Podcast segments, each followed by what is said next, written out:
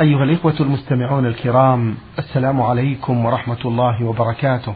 هذا لقاء طيب مبارك من برنامج نور على الدرب يجمعنا بسماحة الشيخ عبد العزيز بن عبد الله بن باز المفتي العام للمملكة العربية السعودية ورئيس هيئة كبار العلماء. مع مطلع هذا اللقاء. نرحب بسماحة الشيخ معنا. فأهلا ومرحبا سماحة الشيخ. حياكم الله وبارك فيكم. وفيكم. هذا السائل آه، محمد محمد حجازي مصري ومقيم بالمملكة. يقول سماحة الشيخ نرجو الرد على هذه الأسئلة ومنها هذا السؤال. هل للمسلم أن يقرأ في كتب أهل الكتاب؟ وإذا كان الجواب بنعم. هل يستوي في ذلك من عنده قدر من العلم الشرعي وغير ذلك؟ أفتونا مأجورين. بسم الله والحمد لله وصلى الله وسلم على رسول الله وعلى آله وأصحابه ومن اهتدى بهداه. أما بعد فقد أغنانا الله عن كتب أهل الكتاب بالقرآن العظيم. فلا ينبغي القراءة في كتبهم لأن هذا قد يجر إلى الشك والريب والفتنة. ويروى عنه صلى الله عليه وسلم أنه رأى عمر يقرأ في شيء من التوراة فأنكر عليه ذلك. وقال لا في شك يا ابن الخطاب لقد جئتكم بها بيضاء نقية والله لو كان موسى حيا ثم اتبعتموه لضللتم. أو كما قال عليه الصلاة والسلام المقصود أن الواجب على المؤمن الإقبال على ما جاء به الرسول صلى الله عليه وسلم من القرآن العظيم وتدبر معانيه والإكثار من تلاوته وألا ينظر في كتب أهل الكتاب. إلا أهل العلم والبصيرة إذا دعت الحاجة إلى الرد عليهم من كتبهم أهل العلم والبصيرة والفهم هذا لا بأس عند الحاجة كما فعل شيخ الإسلام ابن تيمية وجماعة وإلا فعامة الناس وعامة الطلبة لا ينبغي لهم ينظروا فيها ولا يلتفتوا إليها لأن ذلك قد يضرهم قد يسبب عليهم يسبب لهم مشاكل وفتن وشبهات فالواجب الحذر من ذلك والعناية بالقرآن والإقبال عليه والاكتفاء به مع سنة الرسول صلى الله عليه وسلم, صلى الله عليه وسلم. نعم. أحسن الله إليكم. يقول السائل سماحة الشيخ ما الفرق بين السنة والنافلة؟ فاختلط على كثير من الأشخاص معنى كل منهما عند كثير من المسلمين. لعل لكم توجيه. النافلة هي التي لم يفرضها الله تسمى نافلة. مثل صلاة الضحى الوتر الرواتب سنة الوضوء هذه لها نافلة. أما صلاة الظهر الفريضة والعصر والمغرب هذه قال لها فريضة. والحج الحج الأول يسمى فريضة والحج الثاني للشخص يسمى نافلة. صوم يوم الاثنين والخميس نافلة صوم رمضان فريضة وهكذا. والسنة فيها تفصيل. تطلق السنة على كلام النبي صلى الله عليه وسلم وأفعاله وأقواله قال سنة وتطلق السنة على النافلة. تسمى صلاة الضحى سنة وتسمى نافلة. فالسنة مرادفة للنافلة في بعض الأحيان فتطلق على ما ليس بفرض وهو مشروع مثل صلاة الضحى الوتر يقال سنة يعني ليس بواجب. وتطلق السنة على أفعال النبي وأقواله وسيرته عليه الصلاة والسلام. وتطلق السنة على ما يخالف البدعة. يقال مثلا صيام الاثنين وخميس وخميس سنة. تخصيص الرجل بالصيام أو الجمعة بالصيام بدعة. صيام السنة كلها بدعة. الرسول نهى عنه ليس بقربة. قال لا صام من صام الأبد. إذا صام ثلاثة أيام من كل شهر صام يوم الاثنين والخميس هذا قال سنة. هذه وجوه السنة تكون تطلع على النافلة وعلى ما هو مشروع ليس بواجب وعلى ما هو ضد البدعة نعم. أحسن الله إليكم.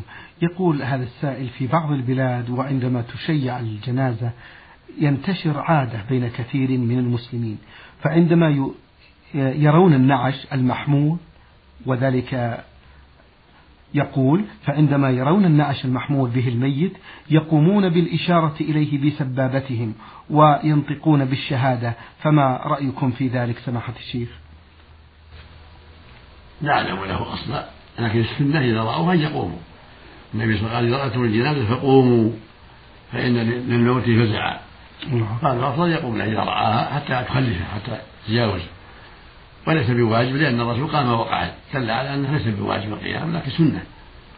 أما الإشارة بالإصبع ما أعرف لها أصل والشهادة ما أعرف لها أصل يقول بعد موت كل الخلائق ومنهم الملائكة وبقاء المولى عز وجل كيف حال بني آدم في هذه اللحظة؟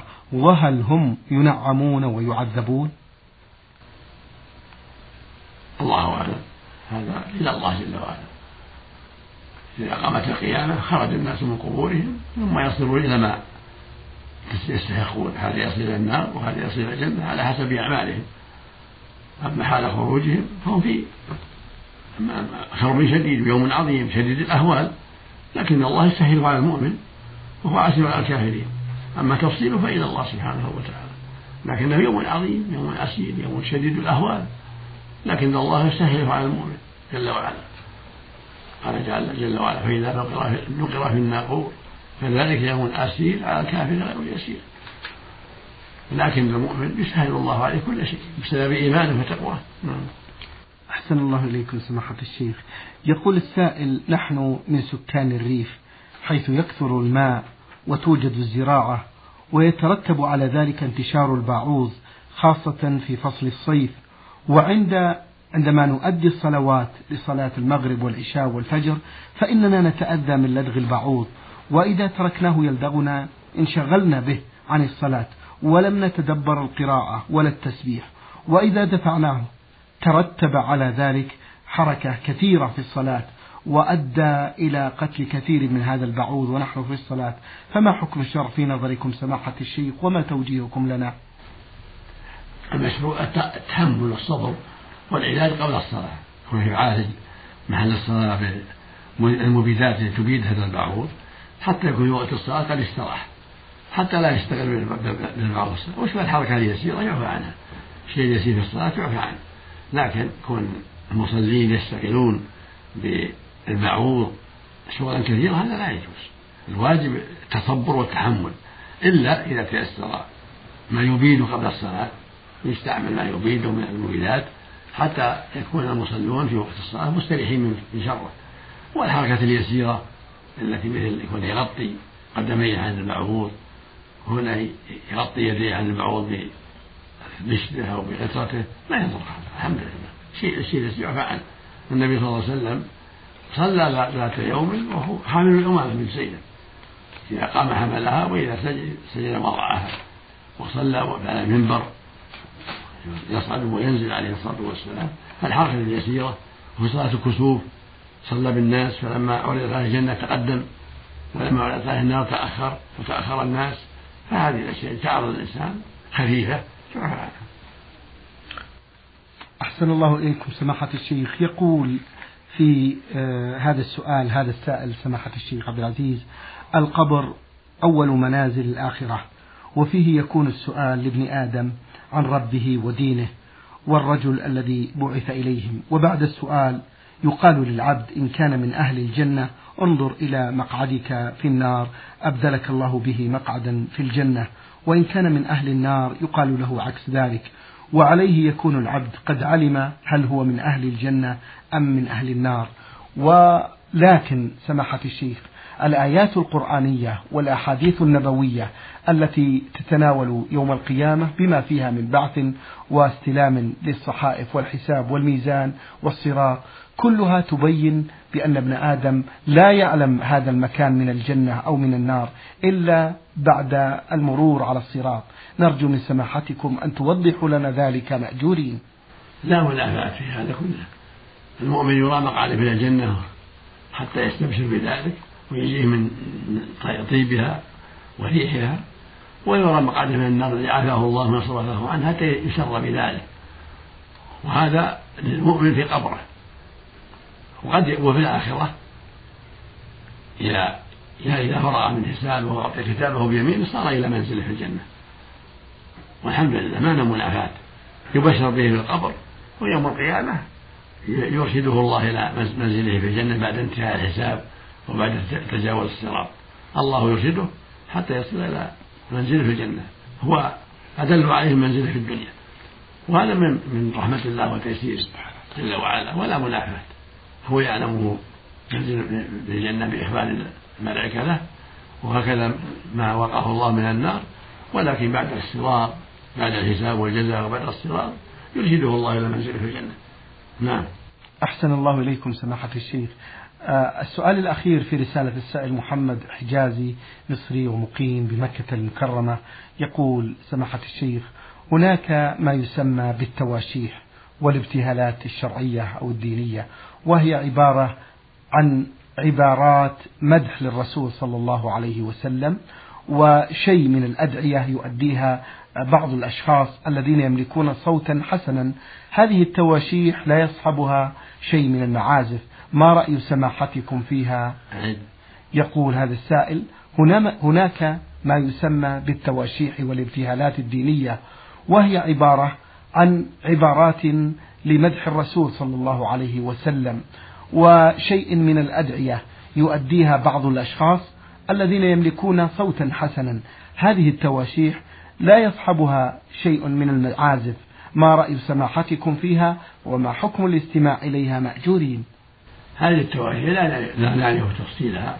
فإذا كانت عبارات قد توقع في الغلو في النبي صلى الله عليه وسلم ووصفه بما لا يجوز وصفه به حرمت. أو كانت بألفاظ مبتدعة حرمت. وإنما السنة عند الدعاء أن يصلي على النبي صلى الله عليه وسلم يكفي. وكما قال النبي صلى الله عليه وسلم في الحديث الصحيح لما سمع رجلا يدعو ولم يصلي على النبي صلى الله عليه وسلم ولم يحمد الله قال إذا صلى أحدهم فليبدأ فليبدأ بتحميد ربه والثناء عليه ثم يصلي على النبي ثم يدعو هذه خير من التواشي. التواشي لا حاجة إليها. قد تكون فيها شر قد تكون بدعة. فإذا أراد الدعاء يحمد الله يثني على الله ثم يصلي على النبي ثم يدعو والنبي علم كيف الصلاة. قال قولوا اللهم صل على محمد وعلى آل محمد كما صليت على إبراهيم وعلى آل إبراهيم إنك حميد مجيد. اللهم بارك على محمد وعلى آل محمد كما باركت على إبراهيم وعلى آل إبراهيم إنك حميد مجيد.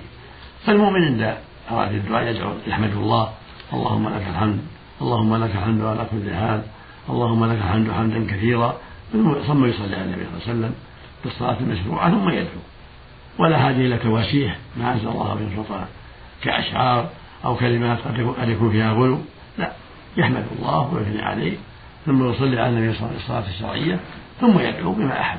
من خير الدنيا والآخرة جزاكم الله خيرا سماحة الشيخ. من سوريا هذا السائل أحمد الشفري يقول إذا توفر الماء وهذا الماء يكفي للوضوء ولا يكفي لرفع الجنابة فهل يجوز التيمم بالتراب لرفع الجنابة والوضوء بالماء لكل صلاة؟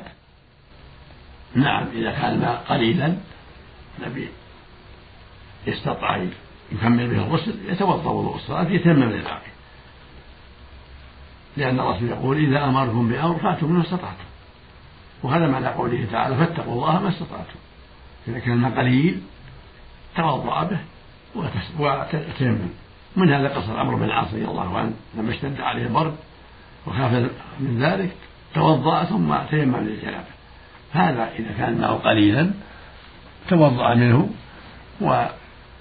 وتيمم للجنابه وهكذا لو كان الماء عنده لا يكفيه إلا لشربه واكله يتيمم للجنابه وغيرها ويكفي.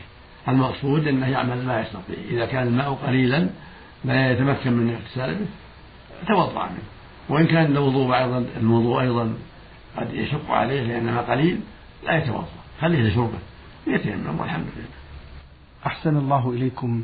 يقول السائل سماحة الشيخ هل يجوز الجمع بين صلاة الظهر والعصر بدون سفر لأي سبب آخر؟ الصواب لا يجوز. كان يجوز في الأول ثم شرع الله الأوقات.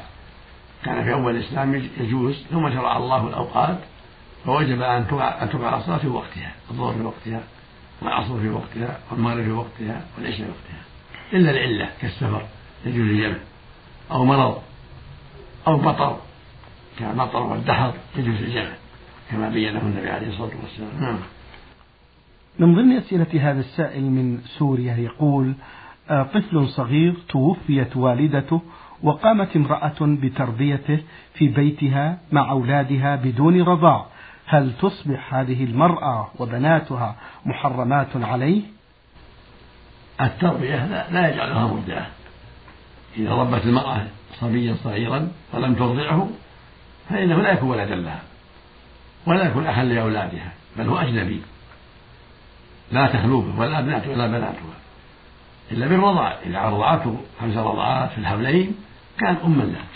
أما مجرد التربية وكان أحسنت فيه وربته هذا لا تكون به أما له ولا يكن بناتها أخوات له بل هو أجنبي منهم جميعا. نعم. خالد سليمان مصري ويعمل في دولة قطر أرسل إلى البرنامج بمجموعة من الأسئلة. يبدأ هذه الرسالة بهذا السؤال ويقول سماحة الشيخ هل تجوز الصلاة على النبي صلى الله عليه وسلم في السجود أو في الصلاة؟ نعم إذا صلى على النبي في السجود قبل الدعاء مستحب. يحمد الله ويصلي على النبي ويدعو في السجود وفي آخر الصلاة قبل أن يسلم وفي دعواته الأخرى خارج الصلاة. يحمد الله ويصلي على النبي ويدعو. لقوله صلى الله عليه وسلم في حديث بن عبيد إذا أراد إذا أراد صلى أحدهم فليبدأ بتحميد ربه والثناء عليه ثم يصلي على النبي صلى الله عليه وسلم ثم يدعو ما شاء هذا هو السنة. أن يبدأ بالحمد والثناء والصلاة على النبي صلى الله عليه وسلم ثم يدعو ولو في السجود. أو في آخر الصلاة أو في وقت آخر غير الصلاة. يقول السائل في رسالته أو في سؤاله هل يجوز إخراج زكاة المال في كل شهر؟ فقد أفتى لنا بعض الإخوة في ذلك مأجورين. نعم إذا رأى مصلحة في ذلك عجلها. إذا رأى مصلحة في ذلك لا بأس. قد كان النبي صلى الله عليه وسلم يتعجل من العباس في بعض زكاته رضي الله عنه. فالمقصود أن إذا رأى تعجيل في مصلحة فهو مسارع الخيرات مثل زكاته تحل في رمضان. ولكن رأى فقراء محتاجين وعجلها لهم في رجب أو في جمادة فهو مأجور لا بأس. نعم. أليس شرطا سماحة الشيخ أن يحول عليه الحول؟ مو بشرط لا. ليس شرطا. شرط الوجوب. طيب. لا تجب عليه حتى يحول. الحول لكن لو أجلها قبل أن يحول. طلبا للفضل. فهو مأجور. أحسن الله إليكم سماحة الشيخ. السائل والذي أرسل بمجموعة من الأسئلة صالح سعيد من اليمن أو صالح سعد من اليمن يقول في هذا السؤال كثيرا سماحة الشيخ ما نسمع عن العقيدة الواسطية. فلا ندري ما معنى الواسطية. فهل يعني بذلك العقيدة الصحيحة أم ماذا يعني؟ وجهونا في ضوء سؤالنا فنحن مجموعة من طلاب العلم. العقيدة الواسطية كتاب ألفه أبو العباس أحمد بن عبد الحليم بن عبد السلام بن تيمية الحراني الملقب شيخ الإسلام ابن تيمية والملقب تقي الدين. المولود سنة 61 و600 والمتوفى سنة 28 و700 وهو من الأئمة المجتهدين ومن أهل السنة والجماعة بل هو من أئمة أهل السنة والجماعة رحمه الله. وله المؤلفات الكثيرة منها المنهاج السنة في الرد على في الرد على المعتزلة والرافضة ومنها كتاب الصراط المستقيم مخالفة أصحاب الجحيم ومنها كتابة العقيدة الوصية سمت الوصية لأنه كتبها إلى أهل واسط في العراق. كتبها إليهم فقيل لها الواسطية لأنه كتبها إلى جماعة سألوه من أهل واسط فقيل لها الواسطية. وله رسالة أخرى في العقيدة يقال الحموية. كتبها إلى أهل حماة في الشام. وله رسالة أخرى ثالثة في الصفات تسمى التدبرية. كتبها إلى أهل تدمر في بلاد الشام. هذا أسباب التسمية واسطية لأنها عقيدة كتبت إلى أهل واسط حموية عقيدة كتبت إلى أهل حماة. تدمرية عقيدة كتبت إلى أهل تدمر. وهي كتب ثلاثة عظيمة في عقيدة أهل السنة والجماعة. مفيدة. نوصي بقراءتها والاستفادة منها. نعم. أحسن الله إليكم سماحة الشيخ. هل صحيح أن الأولياء تحدث لهم كرامات خارقة للعادة كالمشي على الماء والمكاشفات كالنظر كالنظر إلى اللوح وظهور الملائكة وغير ذلك. نعم الأولياء لهم كرامات يكرمه خلقا للعادة. إذا كانوا مستقيمين على طاعة الله ورسوله قد لهم كرامات عند الحاجة عند حاجتهم. أو عند إقامة الحجة على غيرهم حجة الدين على غيرهم قد يخلق الله لهم العادة بكرامة. ومن ذلك ما وقع لعباد بن بشر وأسيد بن حضير. كان زار النبي صلى الله عليه وسلم في ليلة مظلمة. فلما خرج من عنده أضاءت لهما أسواقهما كالسراج في الطريق حتى وصلا إلى أهلهما. كرمة من الله لهما.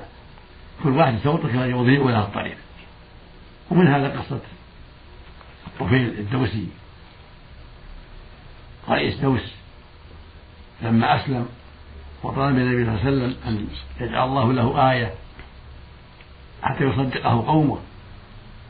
سأل الله يجعل له آية فصار له نور في وجهه من السراج لما أتى أهله فقال يا ربي في غير وجهي. فجعله الله في سوطه إذا رفعه استنار كالسراج. فأسلم قومه على يديه وهداهم الله بأسبابه وهناك وقائع أخرى لأولياء الله عند الشدائد مثل ما وقع لجريج لما ظلمته البخي قالت إنها زنا بها وان حملت منه وهي كاذبة فجاءه أهل بلده وهدموا عليه صومعته فقال ما بالكم؟ قالوا زنيت بهذا. سبحان الله ما زنيت بها هاتوا الغلام. جابوا الغلام. فوضع اصبعه على على الغلام. الله أكبر. هو مولود. فقال من أبوك يا هذا الغلام؟ قال أبوي فلان الراعي. الله أكبر. اللي زنى بالمرأة. الله أكبر. فلما انطقه الله وهو صغير قالوا نعيد لك ثوبعتك من الذهب؟ قال لا ردوها طيب. ردوها مثل الحاله الأولى. المقصود براءة مما رميت وإنما الحمد لله. وقصص كثيرة في هذا. نعم. أحسن الله إليكم سماحة الشيخ. يقول هذا السائل قرأت في كتاب إحياء علوم الدين الغزالي بأن الإنسان خلق ملزما بأعماله سواء كانت خيرا أم شرا وليس له الاختيار واستدل بقوله تعالى وما تشاءون إلا أن يشاء الله إلا أن يشاء الله. واستدل بقوله تعالى وما تشاءون إلا أن يشاء الله. واستدل بحديث النبي صلى الله عليه وسلم الذي يقول بأنه يكتب على كل إنسان وهو في بطن أمه آه، يكتب آه، عمله شقي أو سعيد. وقرأت في بعض الكتب في بعض الكتب بأن الإنسان مخير في أعماله بدليل قول الله تعالى اعملوا ما شئتم فأنا الآن في حيرة أفيدونا سماحة الشيخ في ذلك؟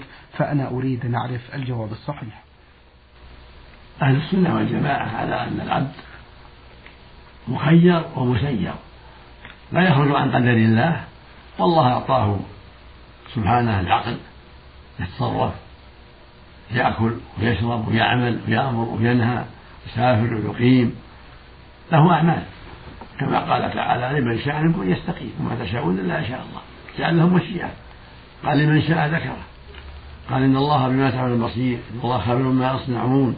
فالعباد لهم أفعال يأمرون وينهون يسافرون ويقيمون يصلون ينامون يعادون ويحبون. لهم أعمال لكنهم لا يخرجون عن قدر الله. الله قدر الأشياء سبحانه وتعالى. قدر الأشياء في سابق علمه. لا يخرجون عن قدر الله. لكن ليسوا مجبورين. بل هم مختارون. لهم اختيار. ولهم عمل. ولهذا خاطبهم الله وأمرهم ونهاهم وأخبر عن أعمالهم إنه خبير باعمالهم فوربك لنسالهم أجمعين عما كانوا يعملون. إن الله خبير ما يصنعون اعملوا ما شئتم فقد غفرت لكم لأهل بدر إلى غير ذلك. فالواجب على المؤمن أن يعرف هذا. أهل السنة والجماعة يقولون العبد مختار له فعل وله اختيار وله إرادة وله عمل. لكنه لا يخرج عن قدر الله. ثبت في الحديث الصحيح يقول النبي صلى الله عليه وسلم إن الله قدر مقادير الخلائق قبل أن يخلق السماء بخمسين ألف سنة. وكان عرشه على وكذا قدر أعمال العبد في بطن أمه بعد مضي الشهر الرابع يكتب رزقه وأجله وعمله وشقي أو سعيد. ما يخرج عن قدر الله. لكن له أعمال وله تصرفات لا يخرج بها عن قدر الله. فهو يسافر يصلي يصوم يزني يسرق يعق يقطع الرحم يطيع يسافر يصل فلانا يقطع فلانا يرحم فلانا ويؤذي فلانا يحسن فلانا ويسيء فلان له أعمال طيبة وخبيثة. فهو مأجور على الطيبة ومأجور على الخبيثة والله يجازي على أعماله. الطيبة والخبيثة على الطيبة بالجزاء الحسن وعلى أعماله الرديئة بما يستحق وقد يعفو إذا كان موحدا. هو سبحانه العفو هو جل وعلا العفو العظيم جل وعلا. يقول في النبي صلى الله عليه وسلم إنك اللهم إنك عفو تحب العفو فاعف عني. لما سئل يا رسول الله إذا كانت منازلها في الجنة معلومة؟ لما قال لهم ما منكم من أحد إلا وقد مقعده من الجنة ومقعده من النار. قالوا يا رسول الله إذا كان هذا قد سبق في علم الله ففي من عمل كيف نعمل؟ قال اعملوا فكل ميسر لما خلق له. أما أهل السعادة فييسر لأعمال أهل السعادة وأما أهل الشقاوة فييسر لأعمال أهل الشقاوة. ثم قرأ قوله تعالى فأما من أعطى واتقى وصدق بالحسنى فسنيسره اليسرى وأما من بخل واستغنى وكذب بالحسنى فسنيسره العسرى ويقول جل وعلا هو الذي يسيركم في البر والبحر. فالعبد مسير بقدر الله لكن له له اختيار وله مشيئة وله عمل يجازى على عمله الطيب ويستحق العقاب على عمله الردي إلا أن يعفو الله كما أخبر سبحانه في قوله تعالى إن الله لا يغفر أن يشرك به ويغفر ما دون ذلك لمن يشاء. قد يغفر عن بعض المعاصي لمن يشاء سبحانه وتعالى إذا مات على التوحيد. وهكذا في الدنيا قد يعفو ويصفح عن بعض عباده. فضلا منه وإحسانا سبحانه وتعالى. وقد يعاقب على السيئات في الدنيا قبل الآخرة. نعم. شكر الله لكم سماحة الشيخ. وبارك الله فيكم وفي علمكم ونفع بكم الإسلام والمسلمين.